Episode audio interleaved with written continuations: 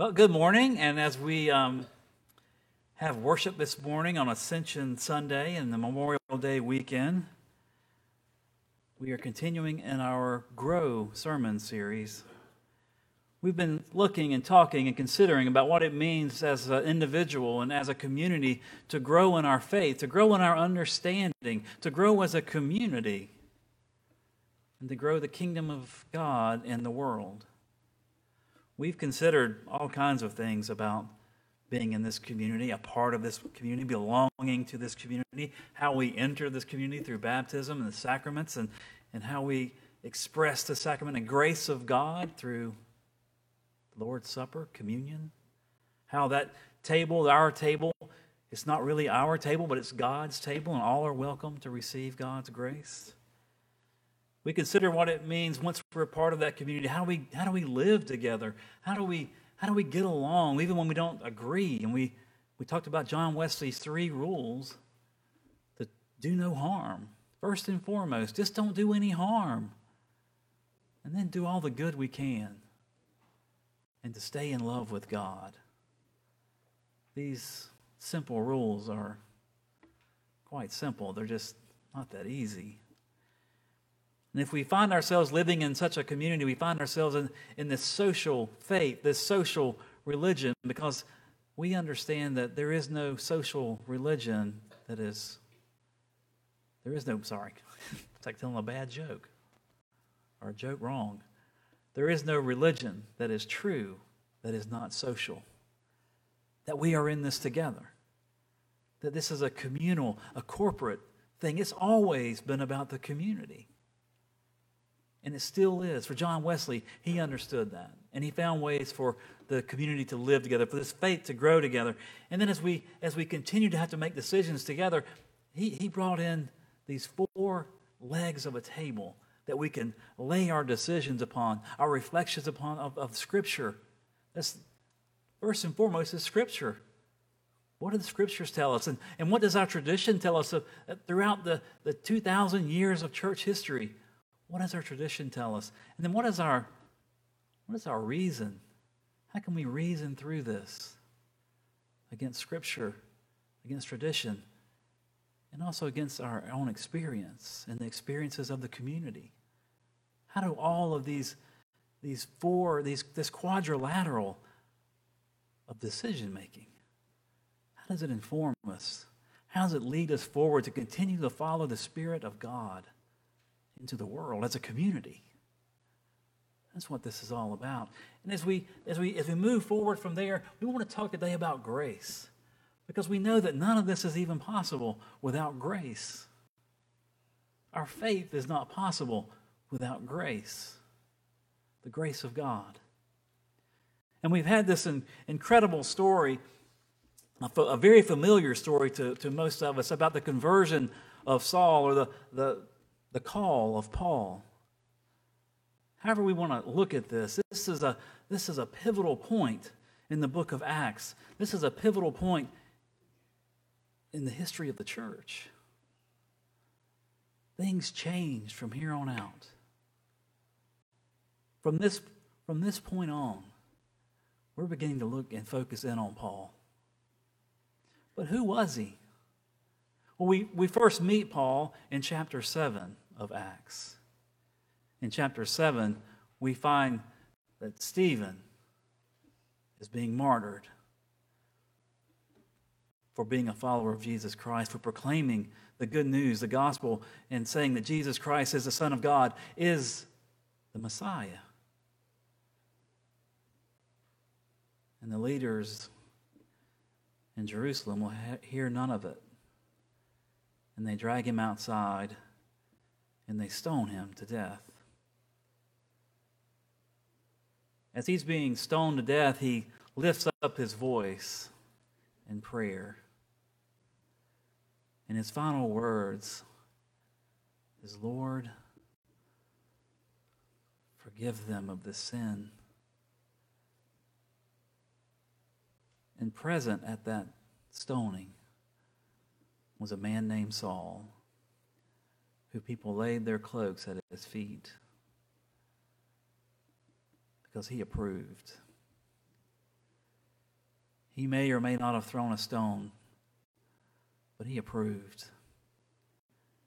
And he went about the, the Judea and Palestine, finding all the believers he could. And in this passage, we find that he has gone back to Jerusalem to the chief priests and asked for letters that he may go to Damascus and gather up and round up all the believers of, of Jesus Christ and bind them and bring them. But we know that he has a collision along the way, and life changes for him. The world changes at this collision. See, Paul collided headlong into the grace of God. He'd been given glimpses of the grace all along. He had seen the invitation from God all along. He had seen the grace of God all along. He saw it in Stephen. He heard it. Forgive them of the sin. Who knows how many prayers he heard, how many encounters with God's grace he found as he gathered up and bound all these Christians, men and women. We're not told. But he encounters the grace of God, a grace that went well before him, before he knew who real God was, who Jesus was. Before he had that understanding, certainly before he had that faith, the grace of God was going before him. And on that road to Damascus, his life changed dramatically as he repented from being a persecutor to becoming a perse- persecuted. He was a follower of Christ. And he grew in his faith. He grew in his understanding. And he grew strong as a proclaimer of the gospel. I want us to think about his story, this journey, as a journey of grace. I want us to think about, well, I want you, if you will, just get comfortable. Just settle in. I'm not going to ask you any questions. I just want you to close your eyes and be comfortable. I want you to go on a journey with me, if you will. I want to invite you to travel with me back in time to a different place. You're traveling, you're in a car. You might be a young child. For me, I'm a young boy curled up in the back seat. We finally arrive, and it's, we're here. We're at our destination. It felt like 30 years, but really it was 30 minutes. When we step out of the car, the humidity and the heat feels like a warm, heavy, wet blanket. The smell of the marsh drifts and hangs over the whole of creation. But like an umbrella, an enormous oak tree casts its shade over the yard. The house under the shade of that tree is neither large nor impressive, but it's welcoming with a short pathway that leads to two concrete steps and a shaded front porch. The porch is enclosed with a metal screen that wraps and protects four gray rocking chairs. Opening the black screen door, step onto the painted glossy gray floor. A set of antlers guards the front door of the house, and the ceiling fan stirs the air. This is my first sight of the house. It's not a grand spectacle, but it's rather charming and simple and definitely inviting in its own way, a way that Southerners can truly appreciate. We appreciate the shade, the coolness, the breeze, the protection from gnats and no-see-ums, mosquitoes. It's the welcome shade of the porch, the protection of the screen, the easy pathway and shady entrance that invites us to walk and to stay for a while. It's here on the front porch we hear a word of invitation, a voice of welcome. the comfort of familiar voices, sharing a laugh, and stirring our imaginations with countless stories of wonder, adventure, love, and loss. These are human stories with hints of the divine. Here we stand at the entrance of the porch and talk. We can enter the porch and rock in the rocking chairs. We can feel invited. We feel welcomed. And we feel that sense of belonging that we so desire. On that front porch, on those gray, gray painted floors, I stand looking at the antlers next to the front door. The door is wood with three tr- di- diamond shaped windows cut into the top. The welcome mat on the floor is a little worn but still legible. It reads, Welcome. The door is a barrier. It separates the world out there from the world in there. This threshold divides the space in two, outside and inside. When the door shuts, you have to be on one of the two spaces, inside or outside the house. The welcome we experience outside is only enhanced when the door opens we fling the door open and find the rush of air conditioned air. Like it's been bottled up for far too long. Then we smell the food from the kitchen. It's fried chicken and peas and mashed potatoes, fried green tomatoes and fried okra. It's chocolate layer cake and coffee. The aromas are overwhelming and beg us to come in. We hear people in the back talking and laughing dishes, pots, and pans are clinging and clanking and clinking as the preparations are finished and the table is being set. It sounds like home. But here I stand at the threshold of the door, wanting to just a taste, just to be a part of what is happening, of what will happen. Then we hear it. We hear the invitation come on in. Come into the cool, take a load off, and let me get you something to drink. How about a glass of tea? I'm welcomed into the house just as if I live there.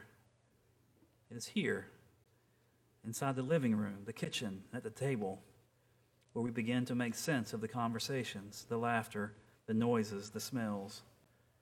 Because our physical and spiritual senses are wide awake now, and we want to soak in as much as possible. It is here, inside these interior rooms, we begin to learn the stories. We begin to grow as a part of this house, as a part of these people. We begin to feel set apart from the world out there beyond the front door and off the front porch. It's this journey.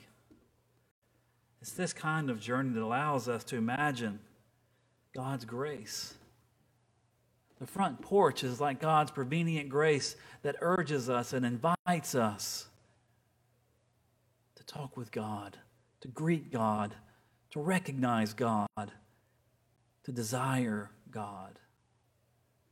That front door, that threshold, is God's justifying grace, where we find forgiveness, where we find that we belong, where there is an inside and an outside and we desire the inside. And when we walk across that threshold and we walk into the living room, and whether we sit in the lounge chair or on the sofa, or maybe we walk back to the kitchen and sit at the table, we find ourselves hearing and learning the stories, understanding more of the faith of the people, of God's grace, God's love, God's forgiveness, all of our senses are wide awake. It's God's sanctifying grace growing within us, working with us to make us more perfectly human, to love as God loves us. That's the journey that Paul made.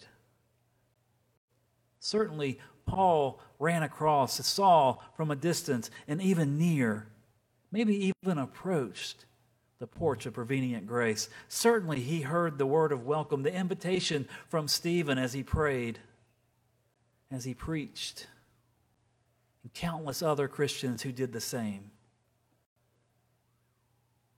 But it was on the road to Damascus. He couldn't avoid the porch any longer, God's prevenient grace any longer. That grace that goes before us, that meets us at every corner, every intersection, every collision. We find God's grace going before us, loving kindness at every point, urging us, welcoming us, inviting us, drawing us to God's self. Crossing that threshold to the front door, we find ourselves belonging, forgiven, just as Paul did when he got past the question of, Who are you, Lord? But when he obeyed the Lord and stood up and went on to Damascus, not for his mission, but for Christ's calling. That's justifying grace. That's Paul crossing over that threshold to be forgiven, to find repentance, and to answer Christ's call in his life. And then when Ananias comes in that room and lays his hands on his eyes and, and those scales fall away and he can see, and he spends days with Ananias and the other disciples learning and growing in his faith, perfecting his love, becoming more perfectly human. That's Paul at the dinner table. That's Paul in the living room. That's Paul in these inner rooms experiencing God's sanctifying grace. That same grace is available to all of us. It urges us, nudges us, invites us to walk through the front door, find ourselves belonging with God and belonging with the community of faith, and to grow in the community of faith, to become more perfectly human, more perfectly loving, just as God created us. It's a powerful thing, God's grace. We sing about it. We just sang about it. And it is amazing. For once we were all blind, and now we all see. It's because of grace that we can gather here and worship God. It's because of grace that we can gather here and worship God even when we don't always agree. It's because of grace that we can gather here and praise God even when we don't fully understand because we're becoming. We are a people who understand that we are becoming more perfectly human. And I thank God for this amazing grace that goes before me and goes before you. And in God's loving kindness meets us and forgives us, justifies us and welcomes us to give us belonging that we may grow with Him and with one another. I thank God for, for people like Paul who step onto the porch for people like Ananias who come alongside and share a table and grow with people like Paul, people like me, people like us. I thank God for you, the Church of Ashland Place, this congregation, this community of faith that continues to find ways to grow, to experience God's grace, that continues to become more perfectly human more perfectly loving, more perfectly Ashland Place. In the name of the Father, and the Son, and the Holy Spirit. Amen.